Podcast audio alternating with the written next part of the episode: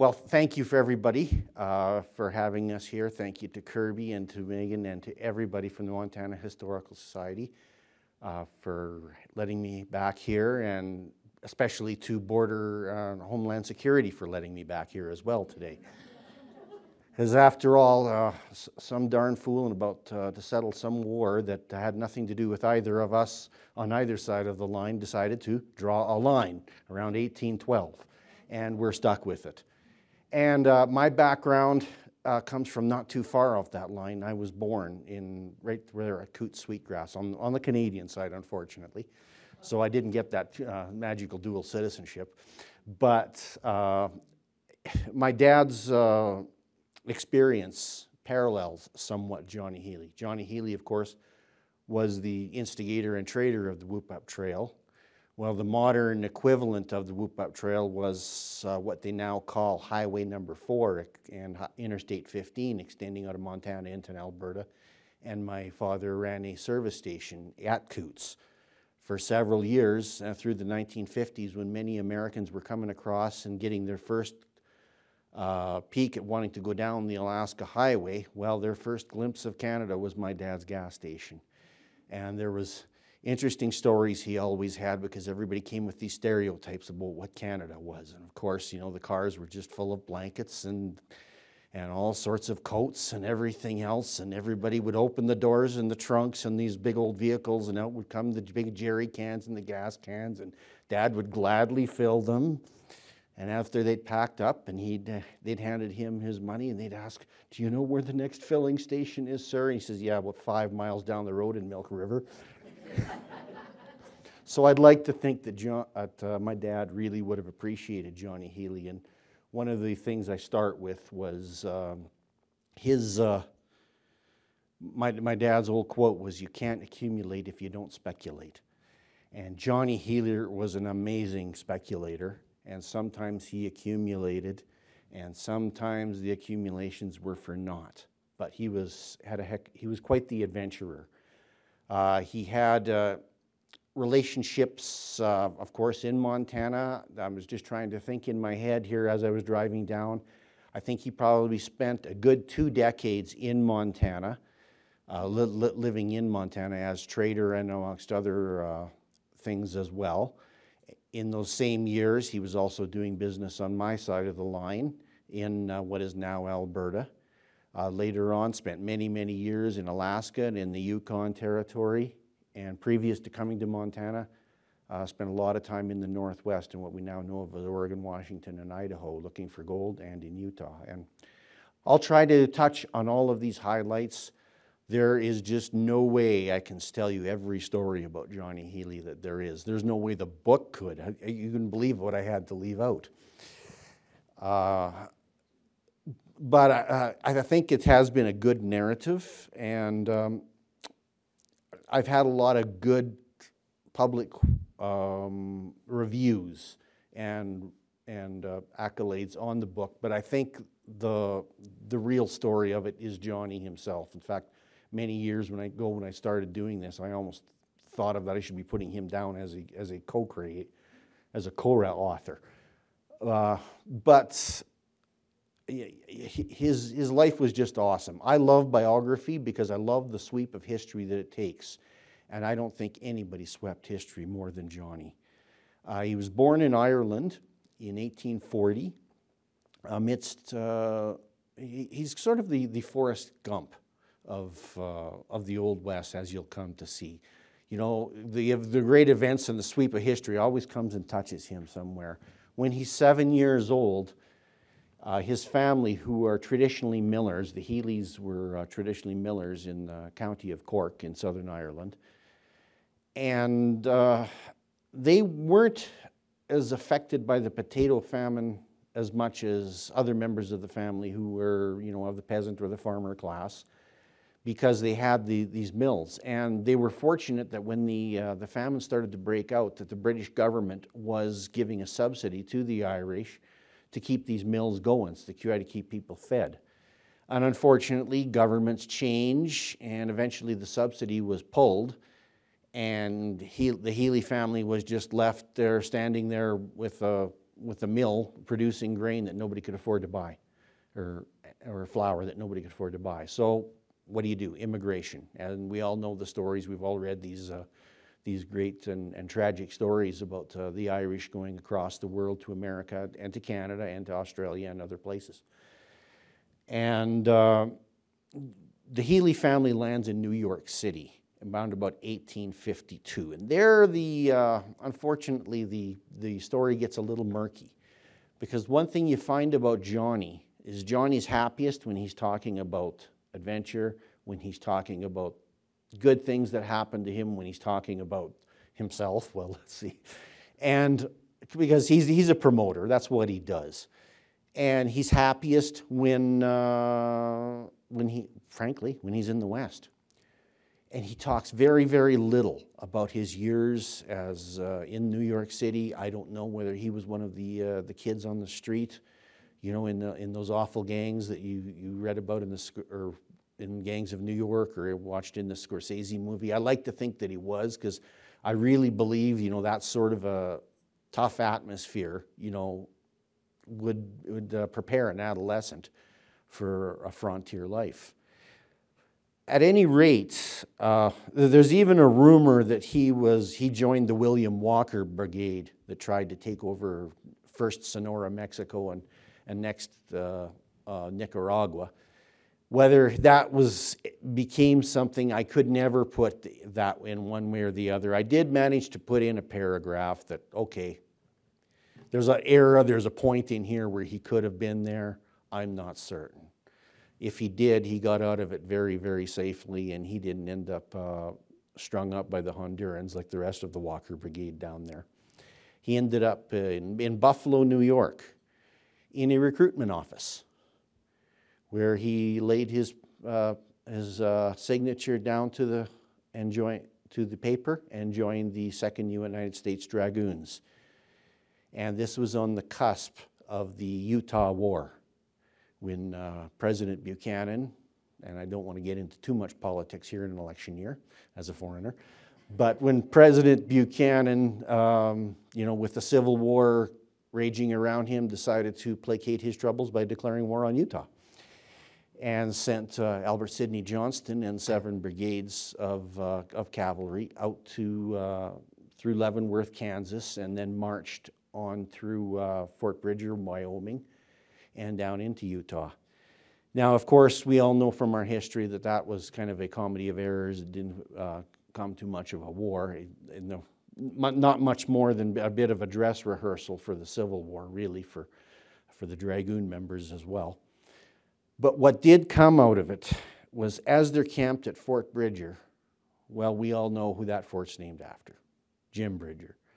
This is the 1850s, and this long in the tooth, gray haired old man comes out and he's telling stories around the campfire. And you can just imagine Johnny, this little Irish guy who's just wanted to go west, you know.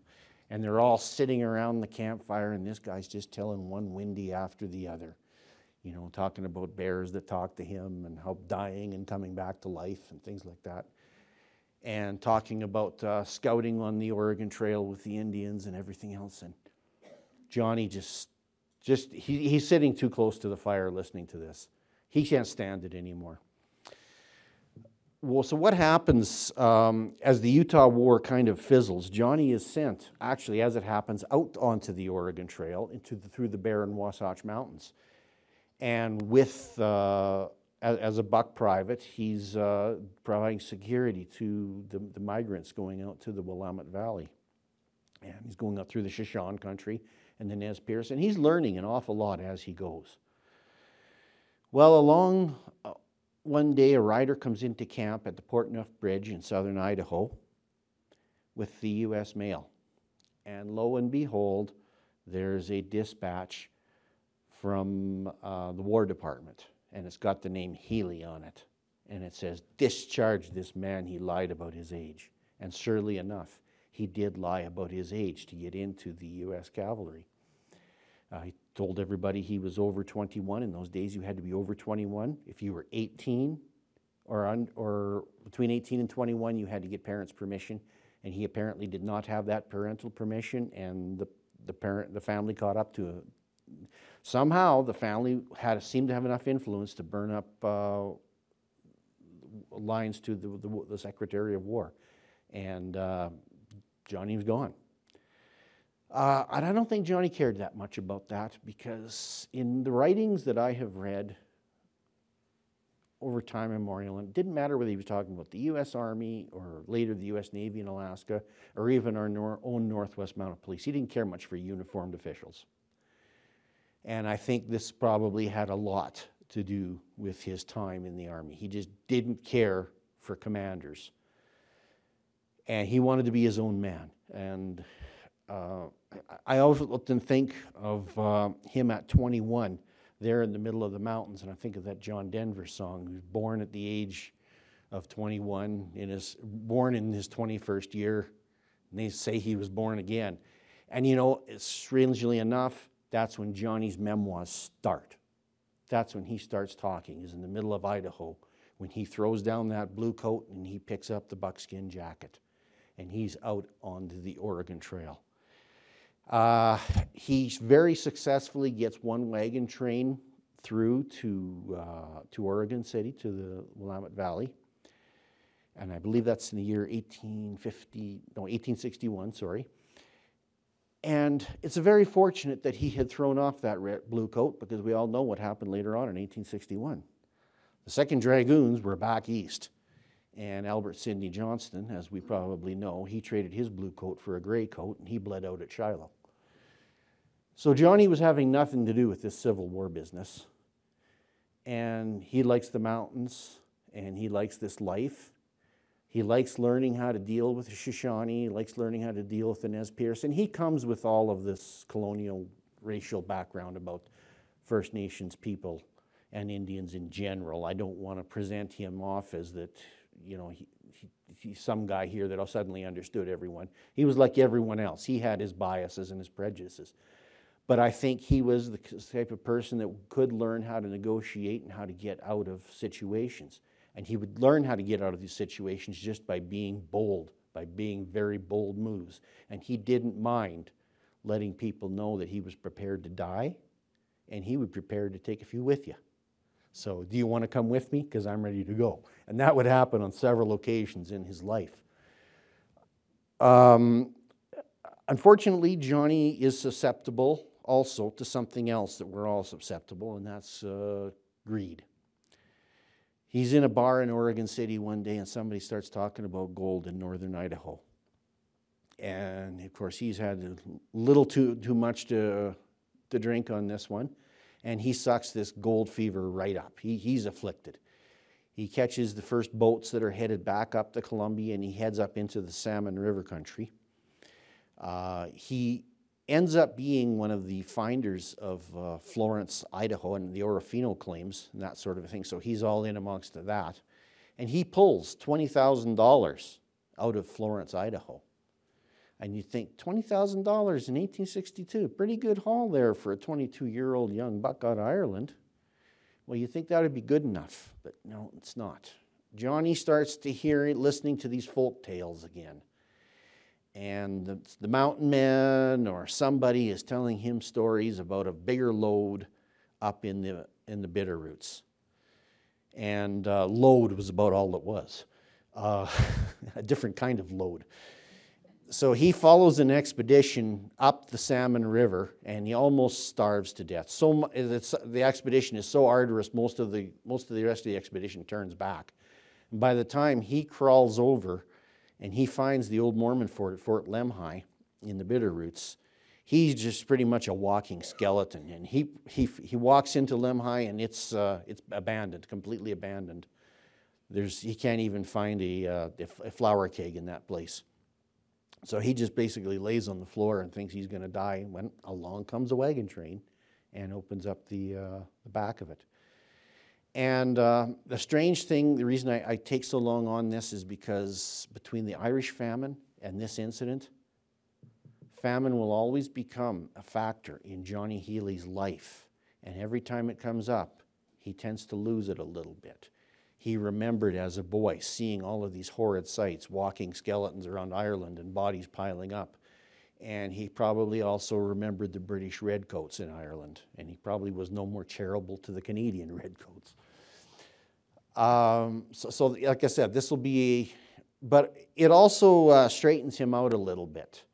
And one of the phrases I think I used, and I was real proud of myself for coming up with this never again will the metal rule the man. Now, he'll always be interested in mining and he'll always be interested in prospecting, but he's not going to be ever going to be one of these guys in gumboots with a pan and a, and a mule yelling out Eureka. He's going to do it scientifically, he's going to do his job, he's going to do his research, and that's essentially the way he always does. He was quite the reader. I think he must have had a classical education of some kind, either in Ireland or in New York City, because he had one uh, brother that ended up becoming a school teacher. His wife, uh, Mary Frances Healy, was a school teacher, and one brother that was a Roman Catholic priest. So I believe the family had some kind of means when they were in New York City, and Johnny loved to read and loved to write he always talked, and his, his daughters always talked about him. He was always reading late, late into the night. You know, he'd have two things going. He'd have the, the bottle of sour mash and a book right in front of him. And, he, and always with a gun beside the bed. Now, when Johnny gets into the uh, uh, Bannock and all of that, into that area, uh, there's all kinds of stories. Some don't pan out. Sorry, that wasn't a pun. Um, some of the stories that uh, didn't pan out, somebody said that he was one of the originators of the Montana Post. And if that was true, I can't figure out how. I think that was just somebody was wishful thinking on that one. Um, and as far as the vigilantes is concerned, um, I only really found one incident where he could be connected to the vigilante um, incidents and that was a case of a, a man by the name of Henry Brent, who was apparently with, caught with a number of horse thieves. Henry Brent was a young boy.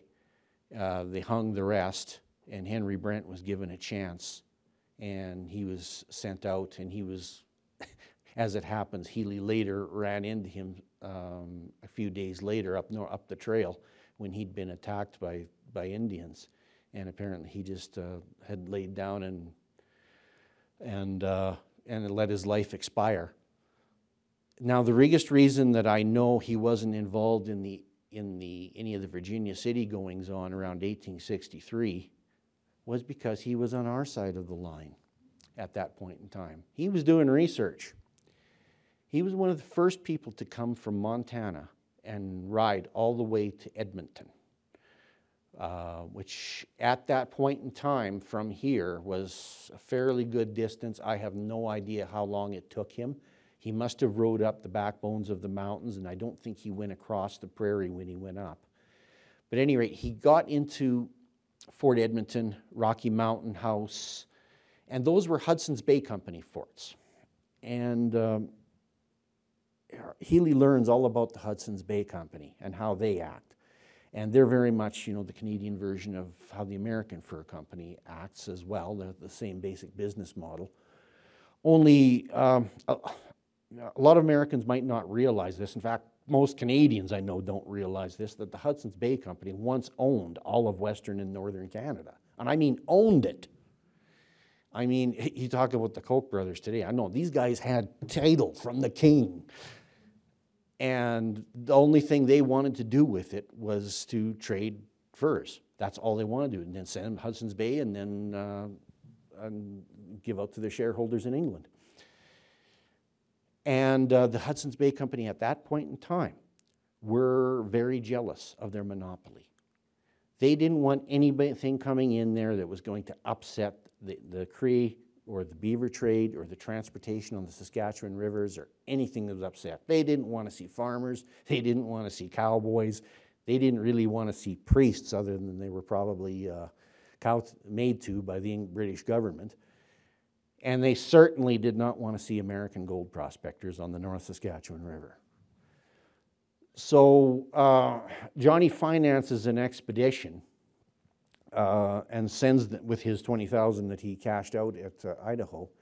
And he sends them north from Fort Benton, only Johnny doesn't actually go on this trip. He's on the first trip, but on the second trip, he goes back north to, or back to New York City to try to gain finances, and as it turns out, get married and have a baby with his wife, of course. Um, and the, the father-in-law was one of the financiers of the expedition. So being there when the baby was born was a bit of a, uh, a business decision. Now, while he's away, his men in the Hudson's Bay uh, country were treated horribly by the Bay people. Um, they walked in there one day, wanted to throw their, their gold on the counter, and goes, "Yes, we'd like to buy some uh, some you know some victuals. We'd like to buy some food and some supplies." And trader just says, "Sorry, your your money's no good here." He goes, "Well, we have more of it." Goes, "No, you don't understand. Your money is no good here. You are not wanted here. We don't want you people in this country." And at one point, the Bay Company even put these men under arrest. And in order to uh, to feed themselves, they had to chop cordwood and chopping cordwood in Edmonton in the wintertime is a, a, different kind of a thing. It's, it's not only cold, but it's windy. It's, it, you get the same winds that you get here. And at any rate, uh, while they're doing all this wood chopping, they're not mining any gold. And anybody that they are doing it, all they're finding is flour gold in the North Saskatchewan, and it's of very little value. So these Montanans come back to Fort Benton and they find Johnny just pacing the river. What's going on here? why, were you, why aren't you guys like why aren't you guys loaded down with gold here? What's happening? Hudson Bay Company kicked us out. And from that day, Johnny just declared war on the Hudson's Bay Company. You know, this is one of the world's oldest corporations, you know, chartered by the King of England, and he's declaring war on it. And that's the kind of guy. It's kind of, you kind of get the little visions of Yosemite Sam, you know, and with this guy. And that's very much his attitude. Now, it took some years before he could finagle this, uh, this war against the HBC. So he, he dabbled a little bit in gold, but eventually he made his stake at Sun River, about 1862, 3, 4. Uh, those years are a bit of a fog to me. But he settled down with his family at Sun River. In fact, the house that he built is still there. And the Sun River Valley Historical Society is working hard to, to try to keep that there. Uh, the lady who owned it, uh, Mrs. Emma Tolman, just passed away last year. And she was a bit of a collector, if I could say. Maybe some of you know her and have heard the stories. Hoarder's another word, but, but she was a very valuable collector. So they are very carefully logging everything as it comes out of that, that house. But every time I visit that farm, I take a look at those logs and I went, man, this is the same architecture as Fort Whoop Up. You know, so it's, it's very interesting. But at any rate, um, Johnny is also managing the stock farm for the U.S. government at that point in time and the Blackfeet Agency. And in those years, this is the years when the Blackfeet Wars start. And I would imagine, as historically minded people, you know a bit about this, uh, these Blackfeet Wars between 1865 and around about 1870. It's not really an out and out war, it's just a lot of uh, bush brush fire hit and runs and revenge and tit for tat killings and a lot of people walk, walking around playing soldier until it finally ends up in a huge tragedy at the Marias in 1870. Um, but Johnny is kind of at the heart of these things, and sometimes he's es- escalating it because he's a very political animal. And uh, I hate to say this word again, election year, but he's a very large part of the Democratic Party. Okay, all right, I'm still good. Well, Democrats and Republicans were a different animal in those years. I probably, I don't, I don't I'm not going there. And uh, in fact, he was elected to the first territorial legislature at Bannock. And for some reason, and I have never ascertained this, why he didn't, he never served. He just said, I refuse and maybe he was just too busy in business. Maybe he just had other things to do. And he was only 24 years old at the time, so maybe he just felt like, hey, I, I don't need one more job. And maybe it wasn't paying. uh, so in his years on the, uh, on the stock farm, there's, there's quite a bit of violence that goes on. And over time, he also meets a prospector that you may have heard Paul Wylie talk about uh, by the name of Alfred Hamilton and they become fast friends. and they will be friends basically for the rest of their rest of their lives. And Alf will never really be too far away from Johnny. And uh, that's an important uh, fact because sometimes Johnny dropped his friends really quickly. Uh, about 1869, uh, Healy and Hamilton are in partnership at this Sun River post when a group of Bloods um, come across the line to trade. And he's been trying to foster this trade for several years, trying to get the blood and the Piikani and uh, from the, the uh, Canadian side, or the, or the British North American side, as it would have been known in those days, to come across. And instead of going to Fort Benton, or even worse, going north to Fort Edmonton, to come see him at Sun River and trade with him as an independent. Well, one small camp came in in uh, February of 1869. And in the night, in their first night of camping, they were attacked uh, by an unknown band that proved to be the Flathead, which was a complete surprise to everyone. And they drove away around 300 horses, which was a combination of the blood horses, the, the Bloods uh, herd, uh, his own horses, and some U, and some that were branded U.S. on them. So it was a, it was a fairly substantial raid. Now, uh, I suppose he probably could have. He, he tried to get the army interested in Fort Shaw. They weren't really interested in getting out of bed and getting to uh, uh, talking about cross agency uh, politics too much, as it was in those days. So he got up a couple of guys and he says, Let's ride over the Flathead Reservation. Now, as you folks know, and I've made the drive today, that's not exactly uh, over the hill. That's a bit of a ride. He got in there, and here is his three men walking in and saying, Hey, those are stolen horses. We want them back, you know, from a sovereign nation. Well, it was, it was a bit of an interesting, and I go into some details. It was quite the rodeo that happened. But by the end of the, the, uh, the day, Johnny managed to recover all but about six horses. There was about three that were lost, and I think there were several that they gave back, just kind of as a show of good faith to the Flathead. And then he drove them all back the Sun River, and he gave them back to the Bloods. Have you ever heard of such a thing? This man, at his own expense and risk to his life, you know, went and got this horse herd back. He could have kept them and said, Those are my horses. Yes. Uh, which way did he go from Sun River to the Flathead? As far as I know, he came here and then went that way because he was tracking. Now, I don't know whether he got to Great Falls and then went over there. I'm not certain. He may have gone as far as here. At one point, he does talk about going into Helena, but I may have my dates confused in my head right now. Yes, he did. So yeah, it was a this was a chore. So what you get out of here is basically two words and brownie point. You know, he's just curried the favor of the blood nation, and this is a very significant thing to do. Because as I've said, the Bloods, along with the other Blackfoot, uh, um, members of the Blackfoot Confederacy, they're used to going to Edmonton or following the herds when they're, they happen to be in the United States or as far as Fort Union. So he gets it into his head and goes, Well, what if I'm Walmart and I just open up right on their own territory, in their back door? Nobody has ever done this. In southern Alberta, like after the, the Lewis and Clark, um, the two medicine fight, that's pro no go country.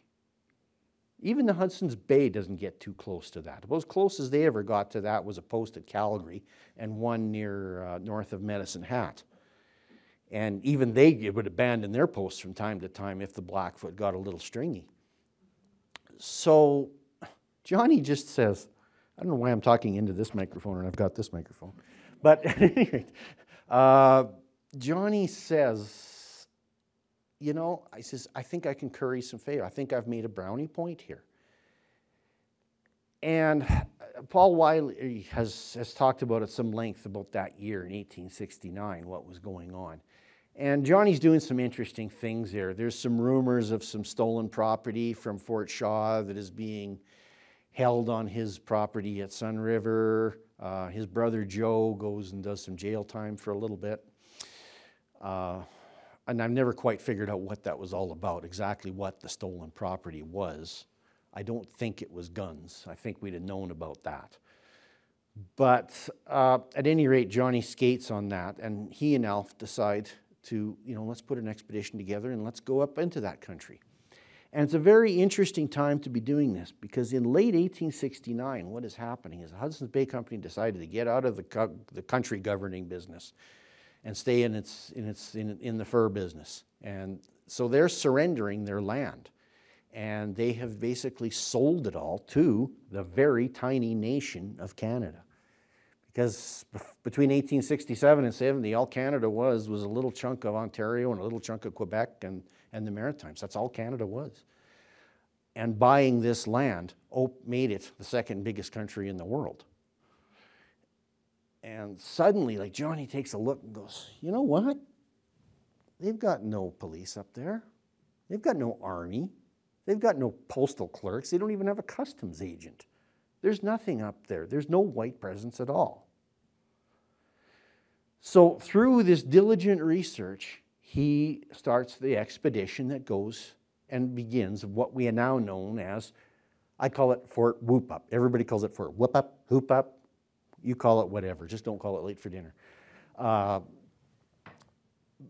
and there, there are reasons where that name comes from. We can talk about that in the question sesh, session, perhaps. As he is going on this expedition in Christmas of 1869, and it seems to be a Chinooki kind of an, a season because you don't take off in a very cold weather with the kind of teams and wagons like he's got. So it must be an open year.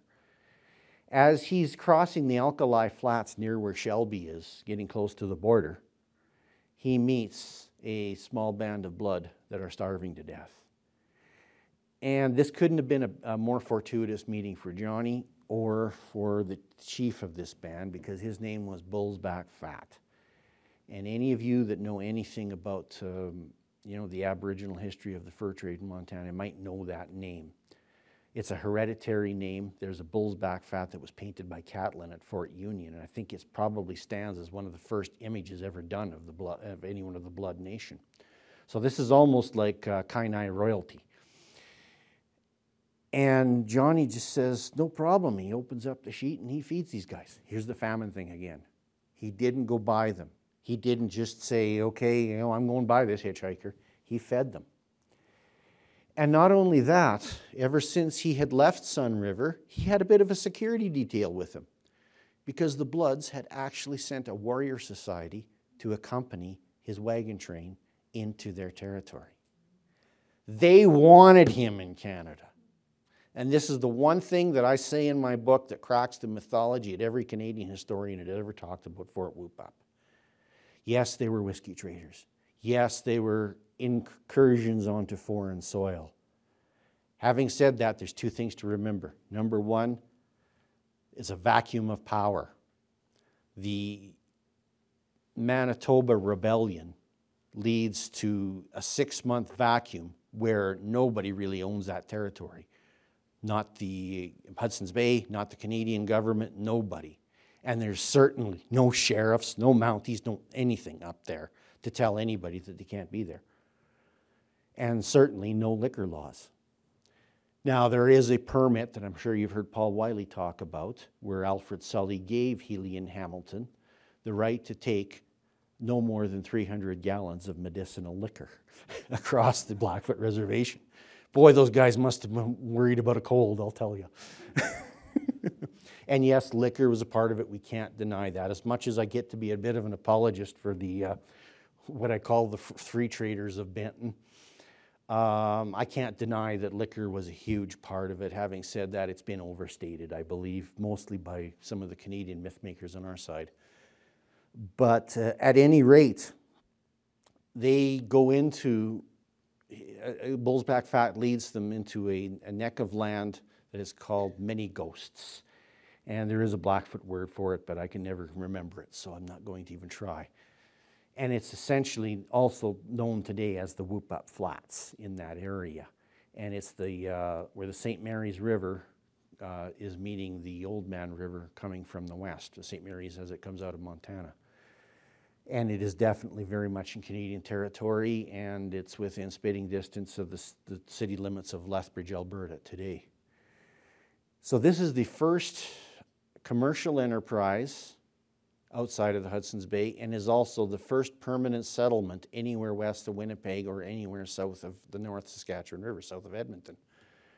And uh, so Whoop Up uh, sets up, and they're there. Now, while they are building the original posts, because there was two posts on the site, the original post was just kind of a quick throw me up that they called Fort Hamilton while they were, are there, and they must get in there round about uh, the first part of January of 1870, and the weather turns, and it turns bitterly cold. Now, if you want to know how bitterly cold was, all you have to do is read Paul Wylie or um, Andrew Graybill's books on Baker's expedition, because it's the same territory, and it's Baker's the same territory in the same time of the year that uh, when Baker's expedition is going up to uh, do its bad deeds at the Marias. Now, Johnny and uh, Alf's role in the Marias massacre, I don't believe they even knew it, it had happened. I don't think that they knew it, it had happened at the time. However, a after effect of that that I relate about in the book, and I haven't got into either Graybill's or, or Wylie's book far enough to know if, if they talk about this at all. Uh, so they, they read it in mine, we might have some conversations. But the after effect is the Piikani that have left because of the Marias massacre that do escape, or the Mountain Chief Band, and they go across to the other side of the 49th parallel. As Johnny says, they keep shady. That means that they were lying low. And as the, this Fort Hamilton is being built and as the Bloods are camping around them and basically showing them what to do, like, hey, here's the land, build your Walmart, the Piikani show up and they're going, what are you guys doing here?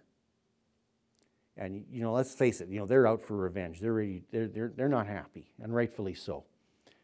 And a man named Cuthand walks in, and Johnny Healy says, "You be out of here. You know, basically out of here at sundown." Goes, "You're you're in Nitsitapi territory now. You're not in the land of the Long Knives." And the next thing you know, Johnny is uh, everybody's retreating into what's there, the buildings, and they're opening crates and they're pulling out all the trade rifles, everything else, and they're they're prepared to go down swinging. And just out of a Hollywood movie, who comes riding in but Bullsback Fat? And he takes off his, his shirt and he walks up to Cut Hand and he goes, Well, from one Blackfoot chief to another, if you go to, to kill that man, you're going to have to, you're going to have to come through me. And this is just an incredible scene to me. You know, this is like one, you know, the Bloods and the Crips, you know, hol- holding up against the LA Police Department or something like that and sticking up for the LA Police Department. You know, bad example, but, you know, there's, there, uh, Bullsback Fat wants this trade, and the Bloods want this trade in their territory so badly that they're willing to go to war with another one of the First Nations. So that's, that's one of the things that just is, is so interesting to me. Um, and as it turns out, Bullsback Fat goes, if you want to trade, trade. If you want to fight, let's get it on. They trade. And in that first season, between January and about May, June-ish of 1870, Healy and Hamilton come home, sell their goods at Fort Benton, and they, when they go to uh, divide it up, they've got fifty thousand dollars between them. Fifty thousand U.S. dollars. Well, what do we do with this, guys? Well, let's first let's yell eureka, because some darn fool tells the Helena Daily Herald that they've made fifty thousand dollars, and next thing you know, everybody with a pack mule and a horse and a jug of whiskey is headed north.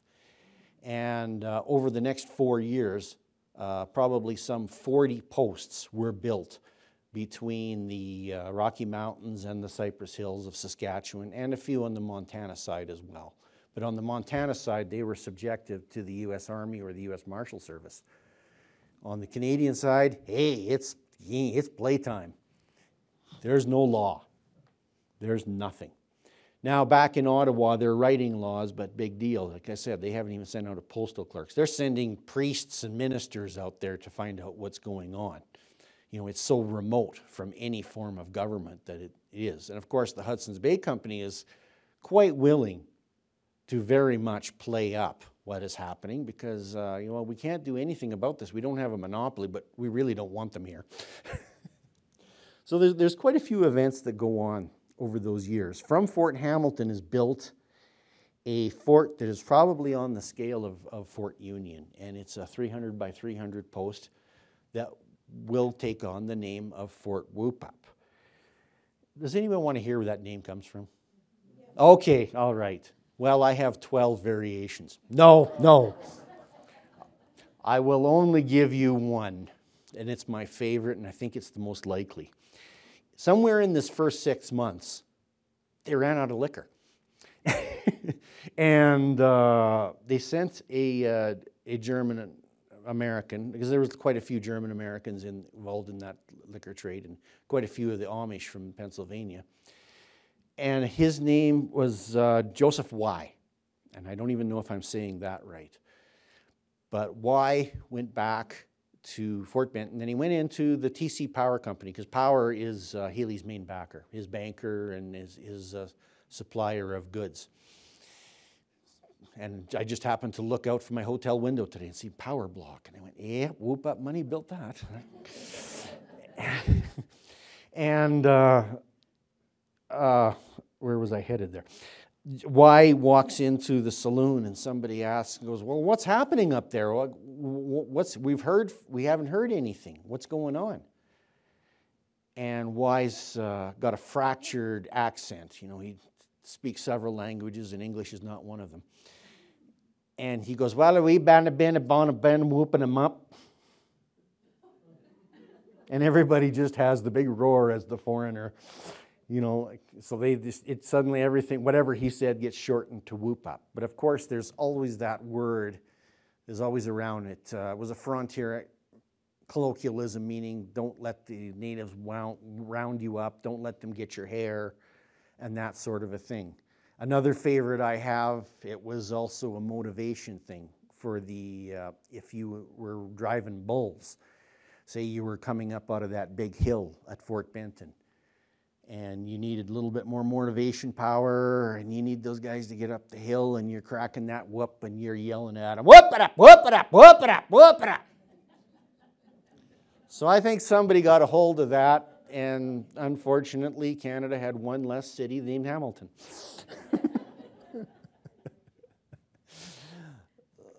so, uh, what comes out of all of this, and uh, is uh, you know, for Fort Benton itself and for Montana, and, and I would dare say for Helena as well, because there's Hauser money involved in this, and there's Conrad money, and all the, the people that we all know of as the bankers building these fancy buildings. Well, they're in up to their ears into this whoop up trade because gold has fallen flat, uh, ranching is just catching on, farming, forget it, nobody's doing that. And, uh, and there's no railroads. So, you know, all that they got is this whoop up whiskey trade, you know, basically to carve off of. And it's not just coming down the steamboats, it's also coming up on the Union Pacific and coming up the trail from Corinne, Utah to here and on over to, to Sun River and right on up into our territory. You know, so people are getting pretty rich off this, off of the freighting and you name it. I mean, the, the whoop up Walmart is, is pretty good business for Montana. But there are some people who are not amused, and that is the good people of Lady Queen Victoria officially, and her denizens of the Dominion of Canada, in particular, one man by the name of Sir John A. Macdonald. I could do a whole nother lecture on Sir John A. Macdonald. He's quite the guy. But uh, he was Prime Minister of Canada at the time. Don't hold that against him. But uh, Sir John A. Uh, had a phrase and he was deathly scared of Americans. and, and fiercely, uh, fiercely competitive in keeping what he had cobbled together in the British North America Act and keeping it out of hands of you guys. and uh, sorry. And that was my sorry Canadian thing. I have to do that. It's trademark. Now I can cross again. But um, Sir John A. didn't like this idea, you know, of these priests and these ministers telling on the Hudson's Bay Company, telling them all about, you know, U.S. flags flying on this Canadian soil. Well, what are you going to do about it, Sir John? You know, you going to send out a postal clerk? Well, what he did ended up sending out was the Northwest Mounted Police, which today are the most famous, world famous Royal Canadian Mounted Police. And if I was a true Canadian historian, this would where I would break into the mythology of the RCMP and the Great March West. But uh, I've done that march, and quite frankly, RCMP are put themselves on a pretty high pedestal sometimes. They're fortunate in they, they've always been able to write their own history. But at any rate, um, when the mounted police do get there, and you'll, you'll see all kinds of myths, you know, that they closed down Whoop Up and all of the, these Americans came scattering across the border, and it's not true, not in, in the least. But what did end up happening was there was a consolidation of the trade as it was. Now, I will say this about the mounted police they put a bit of a control on the illicit liquor trade coming out and going in towards the, uh, the First Nations, but it was a very, very tight control um, a, very loose control, I should say. And they could never keep it, really. It always just kind of went underground. It's just like the underground drug market today. You know, it was a prohibition from selling liquor to the natives. However, if you want to meet me over at the coulee next door, I mean, that sort of a thing. It become a back coulee deals as opposed to happening in forts. And in fact, Healy rented a room to the Northwest Mounted Police when they got there.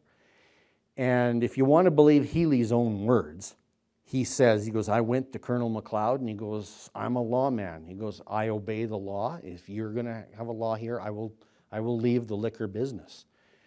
Only Healy had already left the liquor business, he had hidden it.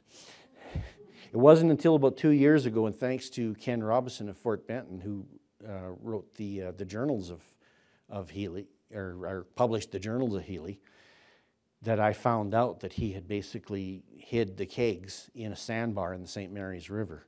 And at some uh, opportune point, he dug them back up and sold them to a competitor. But what you get out of this as the police is coming is the police are like anybody else. They have to eat, and it's too far to, to uh, back to Winnipeg or to Fort or to Edmonton to supply themselves. What's the natural place? Well, there's already a good, well beaten path heading down to Helena and heading down to Fort Benton. So the police might as well draw their goods from the IG Baker Company and the TC Power Company, who previously have been the capitalists up to their ears becoming millionaire. Well, they were becoming 100,000aires out of the liquor trade? Well, doing government business with the Mounties and with the reserves and with the Canadian Pacific Railroad made them millionaires. So the, the Conrad brothers, you know, they couldn't get to Ottawa and, and learn how to how what uh, Sir John A. Macdonald's brand of Scotch was fast enough. And so that's sort of uh, where Healy and the Whoop Up and the pioneering trade is really owed as far as the history of northern Montana and the commerce and what opened uh, southern Alberta as well. And in a sense, those ties remained until Canadian railroads started to get their act together and started to tie the country together. And then things kind of went more east west and less north and south. And in some ways, I'm saddened by that. And in some ways, I'm, I, I like to come down here and try to, to bring back those halcyon days and bring back the ideas of the north south and oh my gosh, I got five minutes to go the rest of his life. So, uh, what I will say is Healy is eventually squeezed out of the buffalo fur market, and uh, he looks around the Montana frontier. We've got railroads, we've got ranches, we've got uh, power companies in Great Falls, and he goes, "Gosh, this place is boring." I wonder where there's something else happening. And he finds himself in Juneau, Alaska. And he uh, finds himself a little in, uh, Tlingit Indian village called Dye, which is just across the Lynn Canal from where Skagway, Alaska is today. And he opens himself up a trading post, uh, trading amongst the Tlingit. And this is his forethought again, because he takes a look, and in amongst his little remote fishing village, takes a look up the mountain, and it's called the Chilkoot Pass. And every now and then, some guy comes in on a boat, and he wanders up that pass for God knows where. And every now and then he comes back and goes, Well, I found a little of this stuff. Are you interested? One of them was George Carmack. And Healy decides after 10 years at Dye, in which he was very, very successful. And in fact, he told uh, Alf Hamilton in a letter, I found another Fort Whoop up up here. And I think at Dye, he uh, is not only you know more successful, but he is also makes less of the mistakes amongst the native villages that he might have made amongst the Blackfoot and other First Nations down in the south. Uh, but what he does see, literally, he sees a gold mine up there. And he knows that up on the Yukon River, somebody's going to hit something big someday. And he go, comes back to Helena. He has a meeting in the Montana Club with TC Power, and I relate that in there. And he tries to get all the young buck capitalists and all the, the Gilded Age people interested in an expedition and into building a company. Well, TC Power says thank you, but no thank you. I think the last time you and I talked, we were in court. But at any rate, he does introduce him to an old hide dealer that has gotten very, very successful in the meat business in Chicago. And that man introduces him to a more successful uh, meat packers by the name of the Cudahy family. You probably heard that name. The Cudahys are, well, they're the, they're the, the Burns anyway, they're huge. they're big. They're like Armour, Armour hot dogs. And they eventually form a company and they build a fleet of five steamboats. One, of course, is named the SS John J. Healy, and something to the order of 12 trading posts along the, uh, the Yukon River in the, uh, the days of the Klondike Gold Rush. So when uh, the Klondike Gold Rush hits, Healy is already there, he's established. When Carmack uh, hits it on the Canadian side in Dawson City, Yukon, Johnny's there. And an interesting story up there, while he's up there at a little place that's just inside the Yukon Alaska border, a place called 40 Mile, uh, Johnny gets into a little bit of trouble with the local miners. And I'll relate that, the causes are all inside the book. See, I'm drawing you into having to buy that book now. But in the cause, uh, he, he finds himself at the mercy of a vigilante committee. Sound, sound familiar? And they pronounce judgment against him, not to hang him at, at all, but you know, there are, it's Canada, so there's more civilized uh, vigilantes, you know, yeah, better class of riffraff. And, uh, but they do fine him. And uh, so he says, Well, I'm writing a letter. Am I going to write a letter to my congressman? No, I'm in Canada he wrote a letter to the Northwest Mounted Police and an old Mountie that he had met by the name of Sam Steele. And Sam Steele just shot it up through the bureaucracy, and next thing you know, for the second time in his life, Johnny Healy has inspired the mounted police to, to police their own territory. so that, that's sort of John, you know, the, the, Mounties like to make Healy out as be as their Snidely Whiplash, but I, in some cases, I think they should probably be a little fairer to him. Um, to wrap this up, Healy loses control of his own company that he builds, and there's all kinds of corporate skullduggery and a, a very interesting divorce trial that, that causes all of this. But he gets another idea. He does Sarah Palin one better. I'm not gonna, I can't see Russia from my house, but I think I can drive a train there and he gets the idea that he's going to build the Bering Strait Tunnel. And uh, so he does form a company, and uh, he, he, would have needed $200 million at that time in 1906 money uh, to just to dig the tunnel. But he did interest a lot of railroaders. J.J. Um, Hill kind of looked at it, sniffed a little bit, backed off. um, uh, the Union Pacific, uh, Harriman, Harriman went so far as to mount his own expedition, his own scientific expedition up into the Skagway country, came back, published the results, and then didn't do anything more.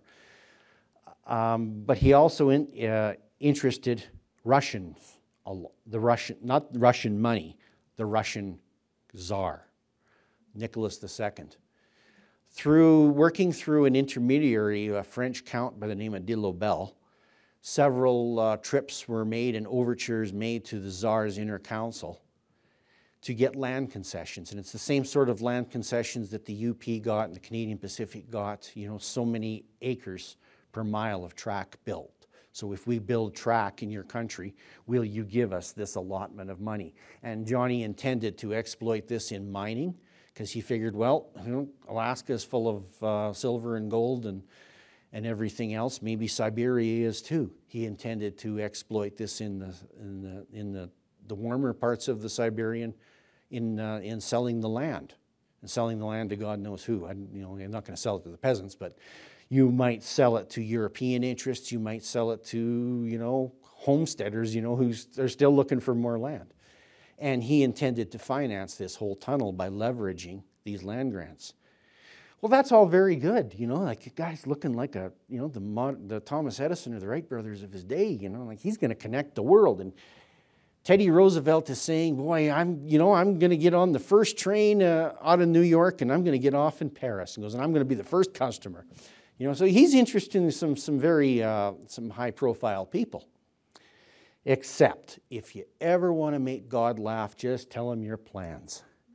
Well, God must have been reading the Trans Alaska Siberian Prospectus because the next thing that happened was the Tsar got himself into a war with Japan, and wouldn't you know it, Japan licked them, and licked them but good to the point that Russia was put into a very severe economic depression in 1905. It was the first of many rebellions broke out that was brutally put down, and of course the rebellions that would eventually end up in the big one in 1917.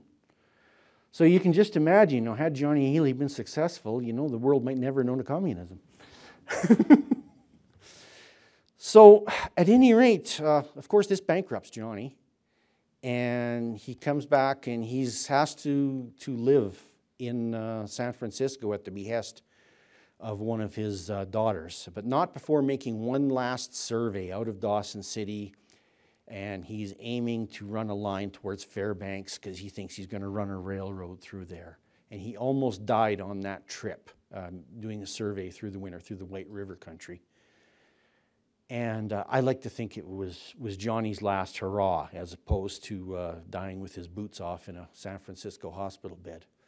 And died penniless. And eventually, uh, his remains were taken to Seattle, where he was buried beside his uh, first wife, Mary Frances Healy of Sun River, and uh, a son and a grandson that had died of tuberculosis up in Alaska. Um, so I think that's about where I wanted to leave it. I thought of another point, but it's gone, so I think I'll just leave it gone. Other than that, uh, thank you very much. Oh, I know what the point was. And uh, it's such an obvious one, and I don't know why it is. Healy's West was born in this building. And it was born in this building upstairs in the archives in the notes and in the very fertile mind of a lady by the name of Virginia Burlingame.